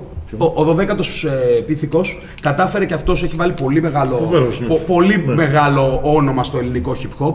Εμένα με είχε εκπλήξει παράδειγμα τότε, είχε κάνει το Κανόνες, που ήταν ένα βιντεάκι από το κινητό, το οποίο χωρίς πλάκα έχω ακούσει και πάρα πολλούς να γυρνάνε και να λένε: Οκ, δεν είναι κάτι. Εγώ δεν το βλέπω έτσι, βλέπω το impact του. Ήταν ένα βιντεάκι με το κινητό, χωρίς βίντεο κλιπ, χωρίς φράγκα, χωρίς τίποτα και χτύπησε πόσα ε, άπειρα views. Αλλά δεν σημαίνει αυτό ότι τώρα, α, οκ, να, απονείμουμε, να απονείμουμε ένα χρυσό κινητό στο 12ο που Ναι, κινητό έκανε εντάξει, τόσα ναι. views. Ε, Θα Εντάξει, βάλε για ο- το κλιπ, ναι, Ε, εντάξει. Δεν μπορείς να Ήτανε- πεις. Συγκεκριμένα, δηλαδή, ο 10 χρησιμοποίησε αυτό και έπαιζε αυτά τα views. Ο... Ναι, εννοώ ότι με αυτό ήθελα να πω ότι η ουσία για κάτι να γίνει επιτυχία είναι το ίδιο το τραγούδι και η στίχη και το οτιδήποτε για κάποιον ράπερ. Το σύνολο, όλο, όλο. Σίγουρα το σύνολο, αλλά δεν είναι υποχρεωτικό για να κάνεις κάτι και να είναι καλό και success. Είτε να έχεις βίντεο κλιπ τούμπανο, είτε το οτιδήποτε. Είτε πολλά Όχι, όχι, λεφτά. όχι, Αυτό καθόλου, εννοώ. καθόλου, καθόλου. Ναι, κοίταξε, το, το νούμερο ένα που λέω σε όλους είναι να έχει replay value. Ναι. Δηλαδή, είτε κάνεις κλιπ με ένα κινητό μπροστά σου σε κάμερα, ε, οτιδήποτε, είτε κάνεις ακριβή παραγωγή, να είναι κάτι που άλλος θέλει να το ξαναδεί ξανά και Ναι. ξανά. Όχι, όχι. ε, Ας απλά- πούμε, ε, ε, εγώ τώρα, sorry, Ζακόπτο, εγώ τώρα τελευταία, ενώ ας πούμε μίξαρα το, το ένα κρού από RNS, ε, με το που έγινε κλιπ και έγινε με mini TV και έχει αυτή την ε, αισθητική την παλιά στο βίντεο κλιπ, το έχω δει πολλές φορές το κλιπ γιατί μου αρέσει το οπτικό. Αυτό μου έδωσε και μια πάσα γιατί στο προηγούμενο επεισόδιο ακριβώς είχα πει. Και το κάτι- ηχητικό μου αρέσει, αλλά το έχω μιξάρει εγώ το κομμάτι. Δεν πιάνεται να. Καταλα... Αλλά το, το οπτικό, ας πούμε, όπως το είδα ε, για πρώτη φορά, χωρίς να έχω σχέση δηλαδή με το βίντεο κλιπ, μ' άρεσε και αυτή η φάση. Ναι. Ε, αυτό μου δίνεις και μια πάσα να πω κάτι. Γιατί στο προηγούμενο επεισόδιο είχα πει κάτι για, τον, ε, σ- ε, για το CD του Wasserbu. Ε, π.χ. εγώ το είχα ακούσει, είχα κάνει την πρώτη ακρόαση. Πιστεύω ότι για να κρίνεις ένα δίσκο, εγώ παράδειγμα κάθομαι το κάθε κομμάτι και το ακούω απανοτά. Παίρνω το first impression από το πρώτο listen. Μπράβο, ναι. Okay, και μετά το ακούω τρεις φορές συνεχόμενα για να σου πω ένα ακριβώς πόρισμα. Π.χ. τώρα που το ξανάκουσα, γιατί δεν είχα χρόνο, τώρα που ξανάκουσα το CD του Wasserbu, εγώ έχω μείνει. Πραγματικά έχω μείνει μαλάκας. Μου άρεσε πάρα, πάρα, πάρα πολύ. Ναι, δεν, το, δεν το έχω ακούσει. Ναι, αλλά, αλλά αυτό λέω. Έχει και το replay value. Για παράδειγμα, να σου πω το 100 ευρώ και δεν το λέμε για να κάνουμε κάποιο beef ή το οτιδήποτε για να ξεκινήσουμε κάτι. Απλά να πούμε τη γνώμη μας τεκμηριωμένα. Π.χ. το 100 ευρώ ήταν ένα πολύ καλό βίντεο κλιπ, πολύ καλό κομμάτι. Αλλά για παράδειγμα, εμένα σε αυτή, την, ε, σε αυτή τη μεριά πιο πολύ μου άρεσε του Mente Fuerte με τον Smuggler το έτσι είμαι εγώ. Το θεωρώ δηλαδή, εγώ αν με ρωτήσεις, σου άρεσε το εκεί, θεωρώ το βίντεο κλιπ; καλύτερο κομμάτι. Σαν κομμάτι, όλο. Ναι, σαν κομμάτι, άμα το, κάνουμε, άμα το κάνουμε τέτοιο, είναι καλύτερο για εμένα, στα γούστα μου. Mm. Κατάλαβες, από το 100 ευρώ. Δεν λέω ότι το 100 ευρώ δεν είναι καλό. Λέω ότι το 100 ευρώ που είναι στην άλλη μεριά με τον, ε, με τον ε, sneak και το οτιδήποτε, άμα τα βάλουμε και τα συγκρίνουμε μεταξύ τους, πιο επιτυχημένο είναι το άλλο. Δεν λέμε ποιο είναι καλύτερο ή χειρότερο. Αλλά όσον αφορά σαν κομμάτι, μου αρέσει πιο πολύ. Εγώ δηλαδή το έχω στο replay πολλές φορές. Ναι, τώρα αυτό είναι και η διάθεση εκείνη της ημέρας. Τώρα που μου βάζεις, ας πούμε, τέτοιο στα αυτιά, μπορεί αύριο να ξυπνήσω και να. Και να βάζω- Τώρα, αυτά άκουγα, ξέρεις. Το πιο καλό comment να ξέρεις. το, πιο, Κατάλαβες. το, πιο καλό, το πιο καλό comment που έπεσε κατά τύχη στα, στα μάτια μου ήταν ένας τυπάς ο οποίος και γυρνάει και λέει: Ρε μαλάκες, λέει, αφήστε τους κομπλεξισμούς. Πείτε ότι το πρωί ξυπνάτε παράδειγμα με το ε, dub, με το ένα, με το άλλο, με 15.000 ευρώ με το 100 ευρώ και μετά το βράδυ κοιμάστε με τον Άσαρκο και με το Lex. Δεν είναι κακό. Δηλαδή, όντω. διάθεση. Όντως, ναι, Αυτή αυτό. είναι η διάθεσή σου. Ό,τι θες. Εγώ υ- υπάρχουν ας πούμε, και πάρα πολλές μέρες, τις περισσότερες μέρες από το μήνα πάντως, που αποφεύγω να ακούσω ραπ. Δηλαδή ακούω παλιό ροκ, ακούω το ένα, ακούω το άλλο, ακούω Ωραία. διαφορετικά πράγματα και απλά κάποια στιγμή θα ακούσω κάτι από τα, από τα άλλα είδη που θα μου θυμίζει κάτι hip hop. Ραπ, ας πούμε, και θα πω: Όπα για να ακούσω το δίσκο Grand Pumba π.χ. Που γιατί έχει ένα δείγμα παρόμοιο μέσα. Το ένα πάει στο άλλο, ξέρεις. Για πες μου τώρα όμως για να το κλείσουμε, όντως, γιατί τώρα ξεφύγαμε θα από το γυρνάμε πρώτο. σε Ναι, ναι, ναι. Είπαμε- Όντως θα μπορούσαμε να κάνουμε πέντε επεισόδια. Το δεύτερο όνομα. Ή, ή να μοντάρει το είπαμε. Ναι, ναι, ναι. πάει σε ρί. Δεύτερο, δεύτερο όνομα. Όχι, ένα δεν όνομα. είναι. Πες μου ένα όνομα, ρε, εσύ. Είπες τα Α, λάθος. Όχι, ναι, πες μου ένα όνομα από μουσικά μη εμπορικό. Μουσικά. Έχουμε δουλειές. Δηλαδή έχουμε τον ε, Lex, τον Άσαρκο που έχουν βγάλει τα CD τους. Έχουμε το CD του, του Light. Έχουμε CD. και Ναι, όλα αυτά. μουσικά- Το του Light δεν είναι ακριβώς μόνο. Μουσικά μη εμπορικό. Πιάνεται αν. ε, Ο Lex, τον Light δεν τον βάζω μουσικά μου. Έχει κάποια κομμάτια βέβαια, Ναι. αλλά σου λέω. Κοίταξε, μουσικά μη εμπορικό. Ε, Που να μην παίζει σε κλαμπ εννοώ. που να μην παίζει σε κλαμπ. Εννοείς Ναι. που να μην είναι κλαμπ ήχος ή που να Έχεις είναι. κάνει, αλλά να μην ο- το... έχεις κάνει, και τον, έχεις κάνει και τον RNS όμως το τέτοιο και μπορεί να πεις αυτό. έχεις κάνει τη μίξη και το, στους RNS το ένα κρού. Ε, πες μου κάτι άλλο, όχι, όχι δουλειά Όχι, σου. ε, ναι, όχι δουλειά μου. Ε, ήθελα να πω τον ε, κλόνο, το οποίο ετοιμάζουμε τώρα ένα CD. Το οποίος είναι. Ναι, αλλά για δουλειές που έχουν Οι βγει. δουλειές που έχουν βγει, ε. Δεν μπορώ να κάνω πρόμο δηλαδή. Θα κάνεις πρόμο μετά, αλλά αυτό είναι Ωραία. τώρα. Για δουλειές που έχουν βγει. Τώρα. Μου είπες, τα φλάθος ένα όνομα. Ναι. Πες μου άλλον έναν, ο οποίος είναι πάλι έτσι μη εμπορικός. Μη... Λάθο είπα αρενές. Κάτι μου βάλε ο κλόνο προάλλε και άκουσα. Νομίζω ήταν ε, το ηλιού. Ναι, Κάτι, μου- ένα κλιπ νομίζω. στην παραλία που είναι κάτι. Όχι, όχι, ένα που είναι σε, σαν γέφυρα, τι είναι; Δεν θυμάμαι. Πω, πω, το είχα και εγώ το, το, το τσέκαρα χθες, αλλά δεν θυμάμαι ποιο είναι και εμένα. δεν μου Μία φορά το άκουσα, ήθελα να το ξανακούσω, αλλά κάτι έτυχε και δεν το. Ωραία. Και πες μου τότε, ωραία, βάζουμε τον... Ε... Δεν ξέρω αν είναι κάτι που δεν θα ακουστεί. Ωραία, πες μου τότε ένα τρίτο όνομα το οποίο θέλω να είναι ε, mainstream στα αυτιά του ακροατή. Mainstream. Στα αυτιά του ακροατή εννοώ πάλι εδώ, αυτή τη διαφορά που είπαμε. Να είναι δηλαδή να παίζει σε κλαμπ. Να παίζεις. Εκεί έχεις πολλές επιλογές πλέον. Δηλαδή δεν σε φέρνω Έχω ξέρεις. καιρό να πάω σε κλαμπ, δεν ξέρω τι λες. Ε, ωραία, υπάρχει. ωραία, πες μου, πες μου ένα όνομα από τα παρακάτω. Άμα θε, ε, βασικά. Multiple όχι, choice. Ένα όνομα από τα πιο. Multiple choice. Πες μου Έτσι το πέντε. θέλεις. να σου Α, οκ, διαλέξω ένα. Light Snik. Πέντε σου μένω. Ε, Snik νομίζω έχω ακούσει πιο πολύ από Light. Οπότε θα πάω με Sneak. Οκ. Θα μπορούσαμε να το κάνουμε αυτό έτσι. Να τους πούμε δύο. Light sneak. Light sneak. Ή το ένα ή το άλλο. από εδώ από εκεί. Έχω ακούσει περισσότερο, ναι. Άρα σου, σου αρέσει περισσότερο το Κα- Σον. Κοίταξε, καλός ράπερ είναι. Δηλαδή, Λέμε ότι ο άλλος α- δεν είναι. Ακούω ρήμες. Απλά σε- σε βάζουμε στο- στην Ε, γωνία έχω, να ακούσει, επιλέξεις. έχω ακούσει περισσότερο, οπότε θα πάω με αυτό. Εντάξει, εντάξει, εντάξει. Ωραία, ωραία. Μια χαρά. Δηλαδή, μπορεί ρε παιδί μου να έχει έτσι ένα πιο γυαλισμένο ε, ηχόχρωμα γενικά και η μουσική παραγωγή. Αλλά εντάξει, ακούς ρήμες ρε παιδί μου. Ε, Ναι. ε, τα skills, ε, κοίταξε, ακόμα και σε, και σε πράγματα πολύ εμπορικά μπορώ να βρω skills και στη μουσική παραγωγή ε, και στον στίχο, ξέρεις. Δηλαδή, εγώ το βλέπω και από άλλη φάση. Δεν το βλέπω τόσο από του ράπερ που επειδή κάνω αυτό, οτιδήποτε δεν είναι αυτό θα πω κάτι κακό γιατί μου κάνει ζημιά στη δουλειά μου. Ναι, δηλαδή, ναι, ναι, ναι. υπάρχουν πάρα πολλοί αξιόλογοι από όλους τους χώρους και από όλες τις κατευθύνσεις, ας πούμε. Είναι κάποιος παραγωγός, δεν ξέρω αν έχεις παρακολουθήσει, αν έχεις προσέξει, κάποιος παραγωγός που, που, που νέος έτσι τώρα που έχει ζει και έχει ξεχωρίσει αυτή τη στιγμή.